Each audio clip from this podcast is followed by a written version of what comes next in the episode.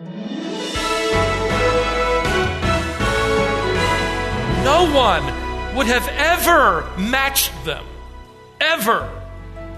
They were, as far as the world goes, incompatible. Different family backgrounds with different family traditions. They were geographically worlds apart. One had grown up in idolatry and paganism, the other had grown up a follower of God. One was a mature believer, the other one a new believer.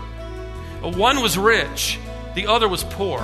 But they had this in common they had both surrendered their lives to the God of Abraham, Isaac, and Jacob.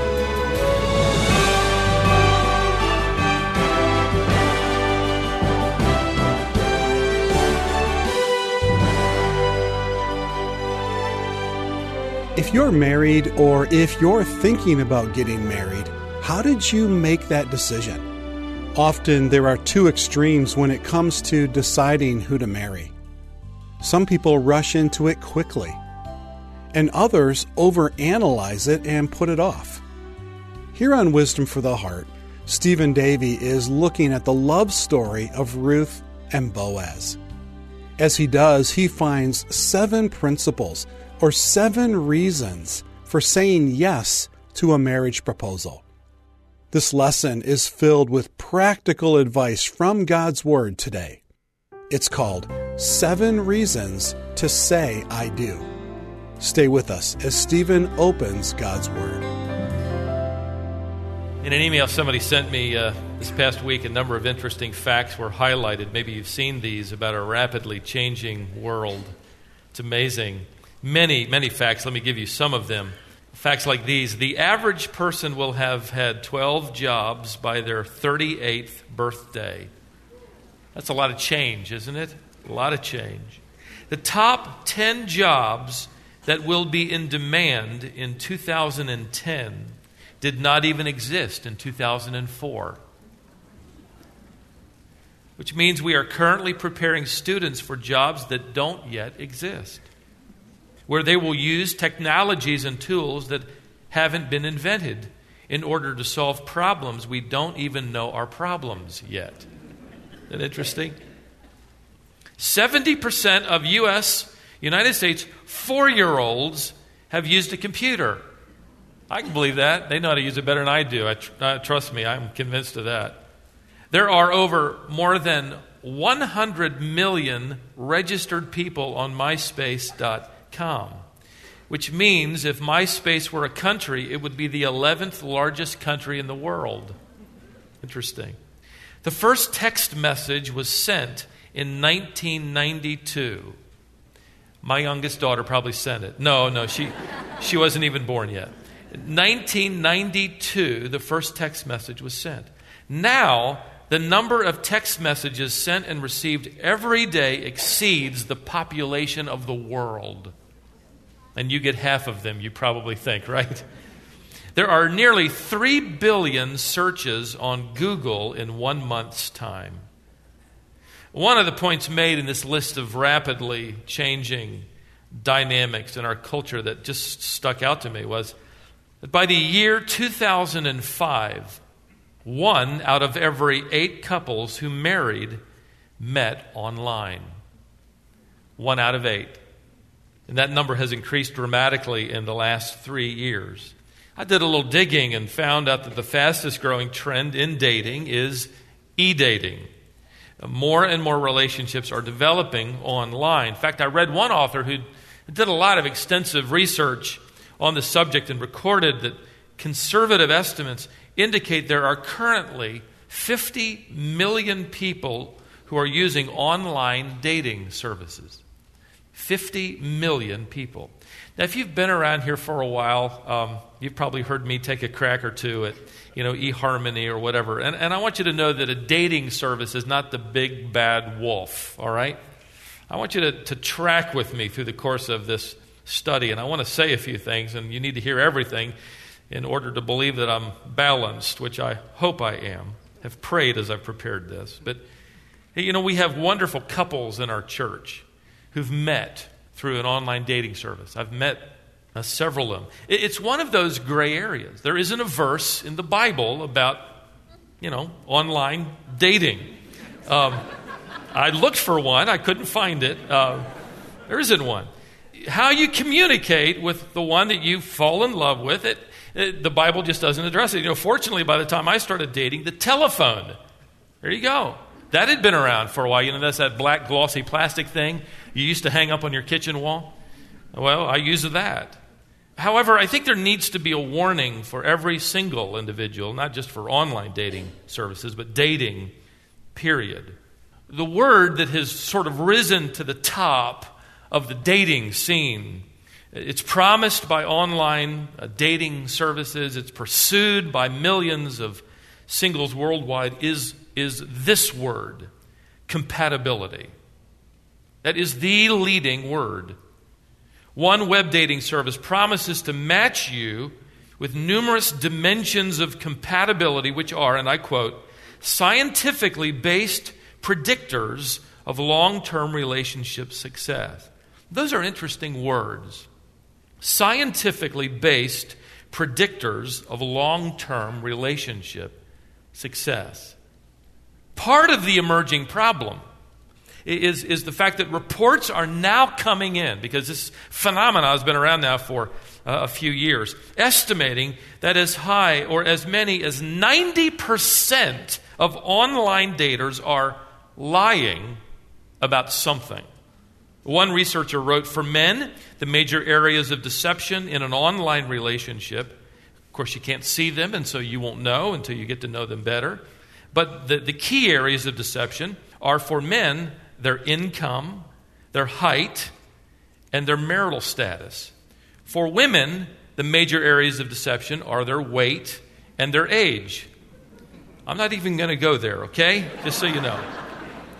So listen to this a scientifically based predictor matching you with someone you've never met could actually be created by someone who is lying. In fact, online dating services are now estimating and I'm telling you this further to terrify you even more, that at least 12% of online male suitors are already married. Even more commonly, singles are developing online relationships with more than one person at a time, which in a church setting or a social setting you would never be allowed to do. One of our pastors on staff emailed me this week and said that he's aware of individuals in our church who've been hurt by this very thing. One woman discovered the man she was falling in love with, he wrote, was involved with another woman online at the same time. She found out later. Another couple canceled their wedding plans after dating in real life because they realized uh, what matched them online didn't gel with primary goals in real life. Pastor uh, Harbaugh wrote me this saying, We believe online dating sites can only give a person an introduction. We advise them to spend no less than six months seeing that individual live their life in person, where they can be observed day in and day out, making decisions, choosing friends, watching how they treat other people, relating in the body of Christ, and so on. It's good advice. A key word that sums up the advantages of dating over time in real life is the word accountability. Accountability with friends who observe your relationship. Accountability with uh, pastors and spiritual leaders who get to know you both. Accountability with peers you rub shoulders with, and, and even parents who might offer insight and feedback. All of that is invaluable. The truth is, whether online or, or on, a, on a live date, we all know what it means to put our best foot forward. That's what you do, right? We all did that. On my first date with Marcia, to a church service no less, I have been taking her to church ever since. I showed up at her dormitory wearing my best suit. I mean, it was, it was something. Um, it was dark blue, heavy wool with large mafia stripes, pinstripes. I had on a dark blue shirt and a white polyester necktie that just shone. She told me that when she opened the door to meet me, she nearly fainted. She didn't know if I was there to pick her up or shoot her. she told me much, much later. She said, she said, Stephen, I wanted to be with you, but I didn't want to be seen with you. and I thought I was ready. I even had on a pair of baby blue saddle Oxfords to just sort of top it all off.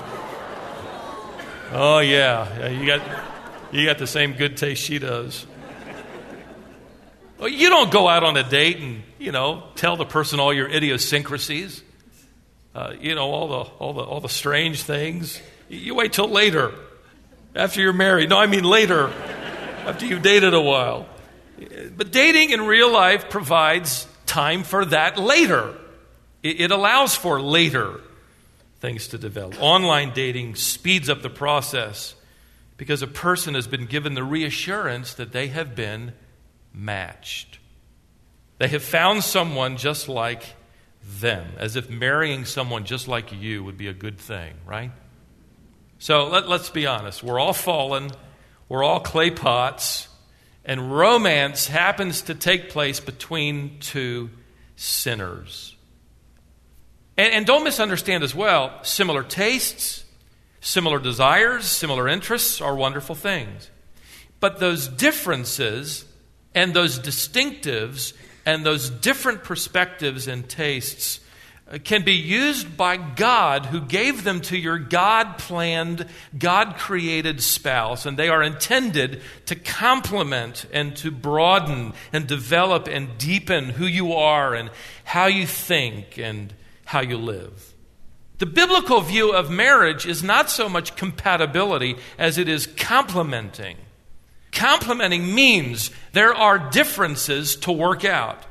There are perspectives to sharpen. There are thought process, processes to balance. And God puts two people that have differences together to make a whole. Two sinners seeking God's grace and His will for their lives they covenant to love each other for better or for worse. And they happen to provide the best illustration on the planet of the love of Christ for his church. Think about it. We happen to be the bride of Christ. How compatible are we to him?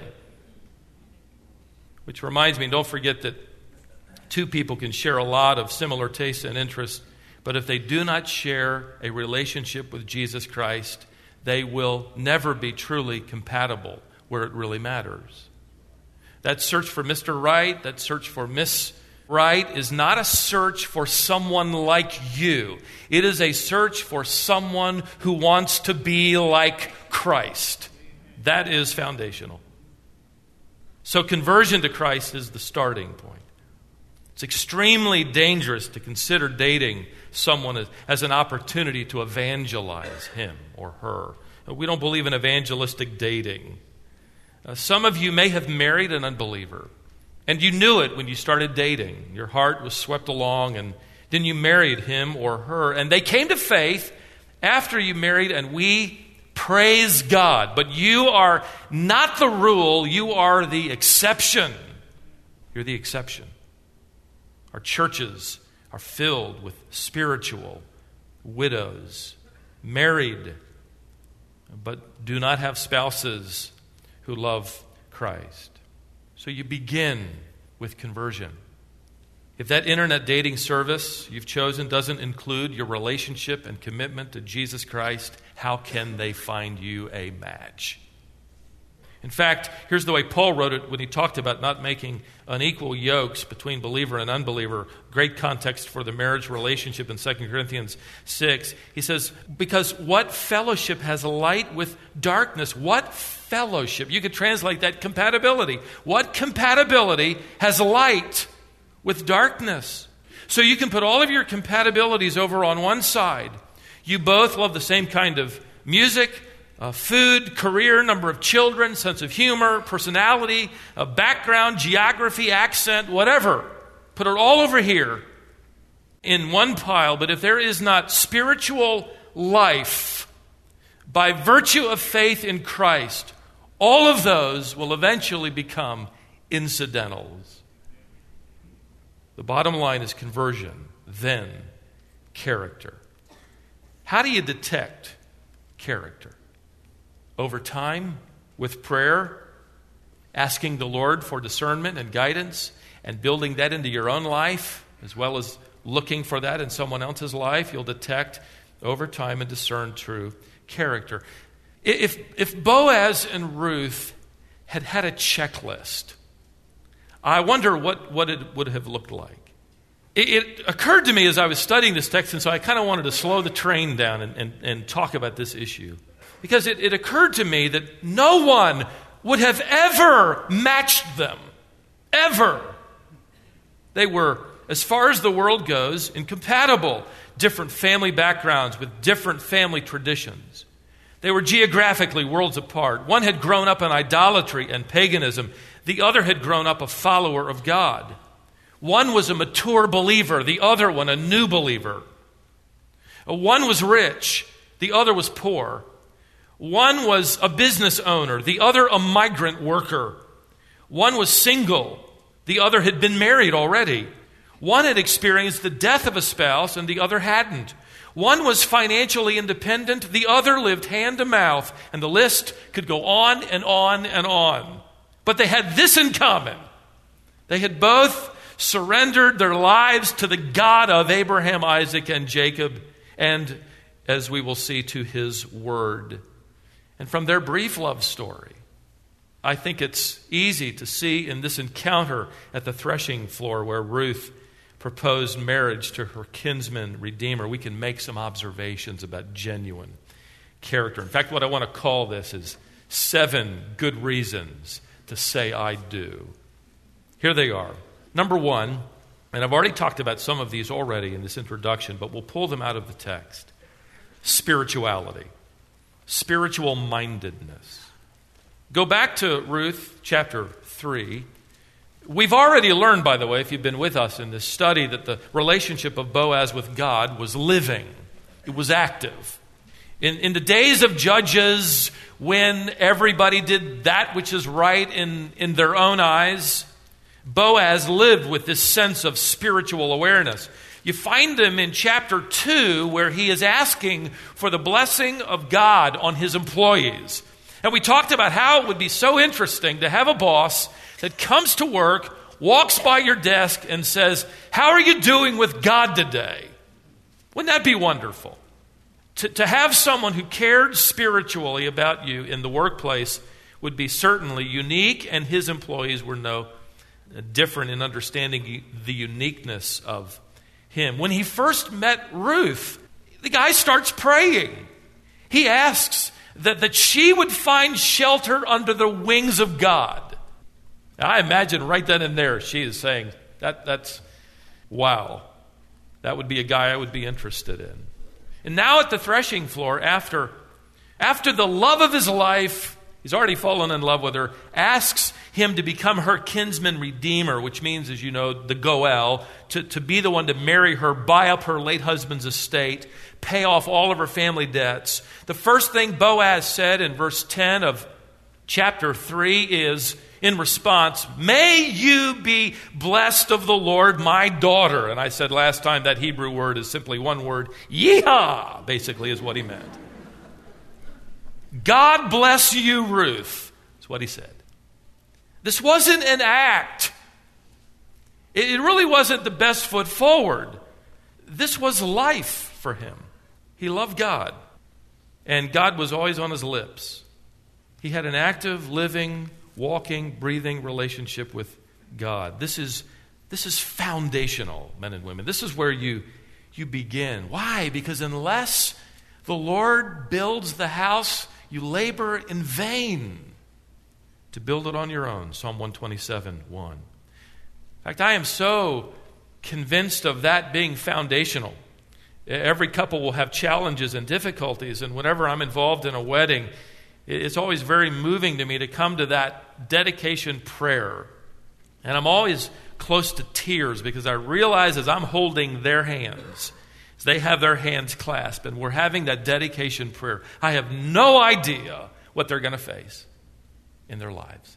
No idea how high the mountain peaks are going to be and how deep the valleys are going to be. But here they stand at, the threshold of life, and they must stand there united in their faith to Christ, it will be tested. It will be challenged. And so, at some point in the wedding ceremony, it's my tradition to ask the young man or the older man, the young woman, older woman, at some point, would you say, in the presence of these witnesses, understanding the significance of having a relationship with Jesus Christ, that you have invited Christ into your life? And I have that man say out loud, I have. Do you believe that this marriage is the will of God in your life? Yes, I do. Do you promise to make him not only the Lord of your heart, but the Lord of your home as well? Yes. And then I say the same thing to his, his bride. Understanding that we're sinners, we're progressing, we, we, we make great statements of faith, and we have times of doubt. But there is that underlying relationship with the grace of God, and it is foundational. So, for those of you who are single, it, it really doesn't take a long time to discover whether or not this very first quality is present spiritual mindedness or, or spirituality. To find out whether or not they're, they're sincerely walking with Christ is really your first search. So you ask yourself the question okay, I've been on one date, two dates, I've had two conversations, or maybe three. Have they brought God into the conversation yet? Do they talk about Him? Do they talk about pleasing Him? Do they talk about being related to Him? Have they said anything about wanting to live for Him? Do they encourage you to follow Him too? Have you ever seen their Bible? Well, yeah, I think it's under the front seat of the car. That's a sign. It's written in the sky. Run. Another character quality in this list would be humility. These two attributes don't necessarily show up in the same body. It's possible to be spiritually minded and, and proud. Look at verse 10 of chapter 3. Boaz says to her, now as he's responding to her proposal, You have shown your last kindness to be better than the first by not going after young men, whether poor or rich. Now, that's a long way of saying, I can't believe you chose me. I can't believe you want me. When he refers here to her first kindness, he's referring to the way she's treated Naomi. That kindness is known by us all. That first kindness, wow, that was amazing to see the kind of commitment you made to this woman, your mother in law, and he's referencing her care for Naomi. But then he says, Oh, but your last kindness is greater than your first. What's the last kindness? You want me. You are so kind to want to marry me. You guys that are married, wasn't it so kind of your wife to marry you? Amen? Amen? Oh, that's good. Did you hear that, ladies? That was strong. Now, we're told nothing about Boaz's age, by the way. Now, he does reference her as his daughter, indicates that he's probably older uh, than her. It can be, however, an expression of kindness and, and care. Furthermore, the Bible, by the way, doesn't tell us it doesn't tell us what Ruth looks like, not one word. And it doesn't tell us what Boaz looks like. Doesn't tell us anything about his physique. I mean, we don't know if he's if he's tall, dark, and handsome, or or tall, skinny, and bald, which is so much better.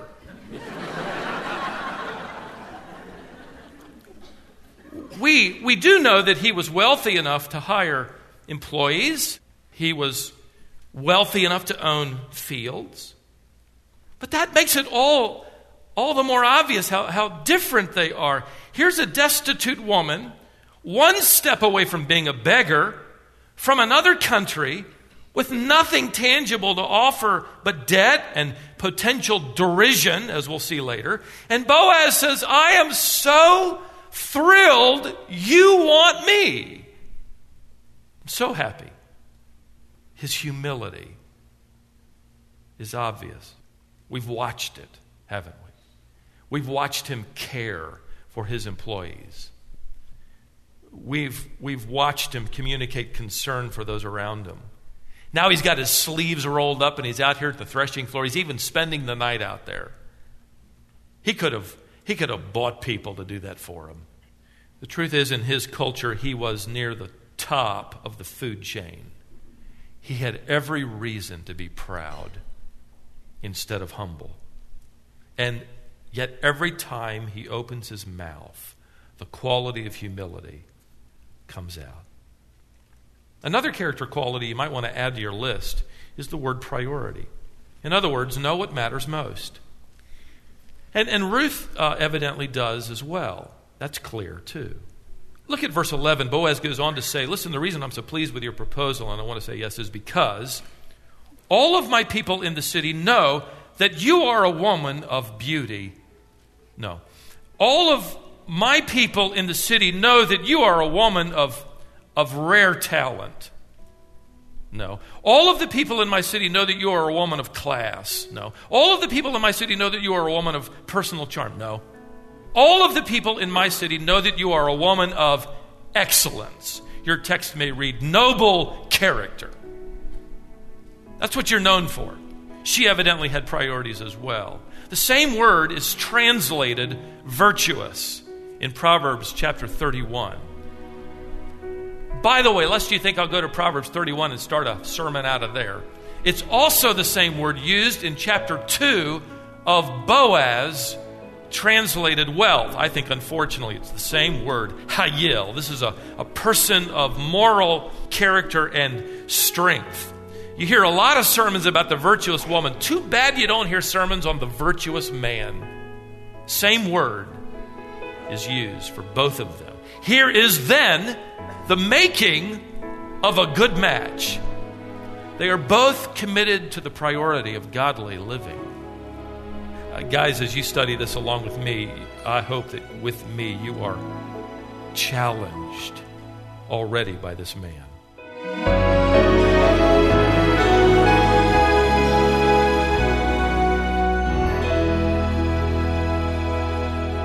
Well, there are more ways for us to be challenged and encouraged by the example of both Boaz and Ruth. However, we're going to stop here and conclude this lesson on our next broadcast. This is Wisdom for the Heart, the Bible teaching ministry of Stephen Davey. Today's message is called Seven Reasons to Say I Do. Stephen is the pastor of the Shepherd's Church in Cary, North Carolina. Cary is located just adjacent to Raleigh, and if your travel plans ever bring you through this area, we'd enjoy having you join us for a worship service on the Lord's Day. Until then, thanks for listening. We'll bring you the conclusion to this message next time on Wisdom for the Heart.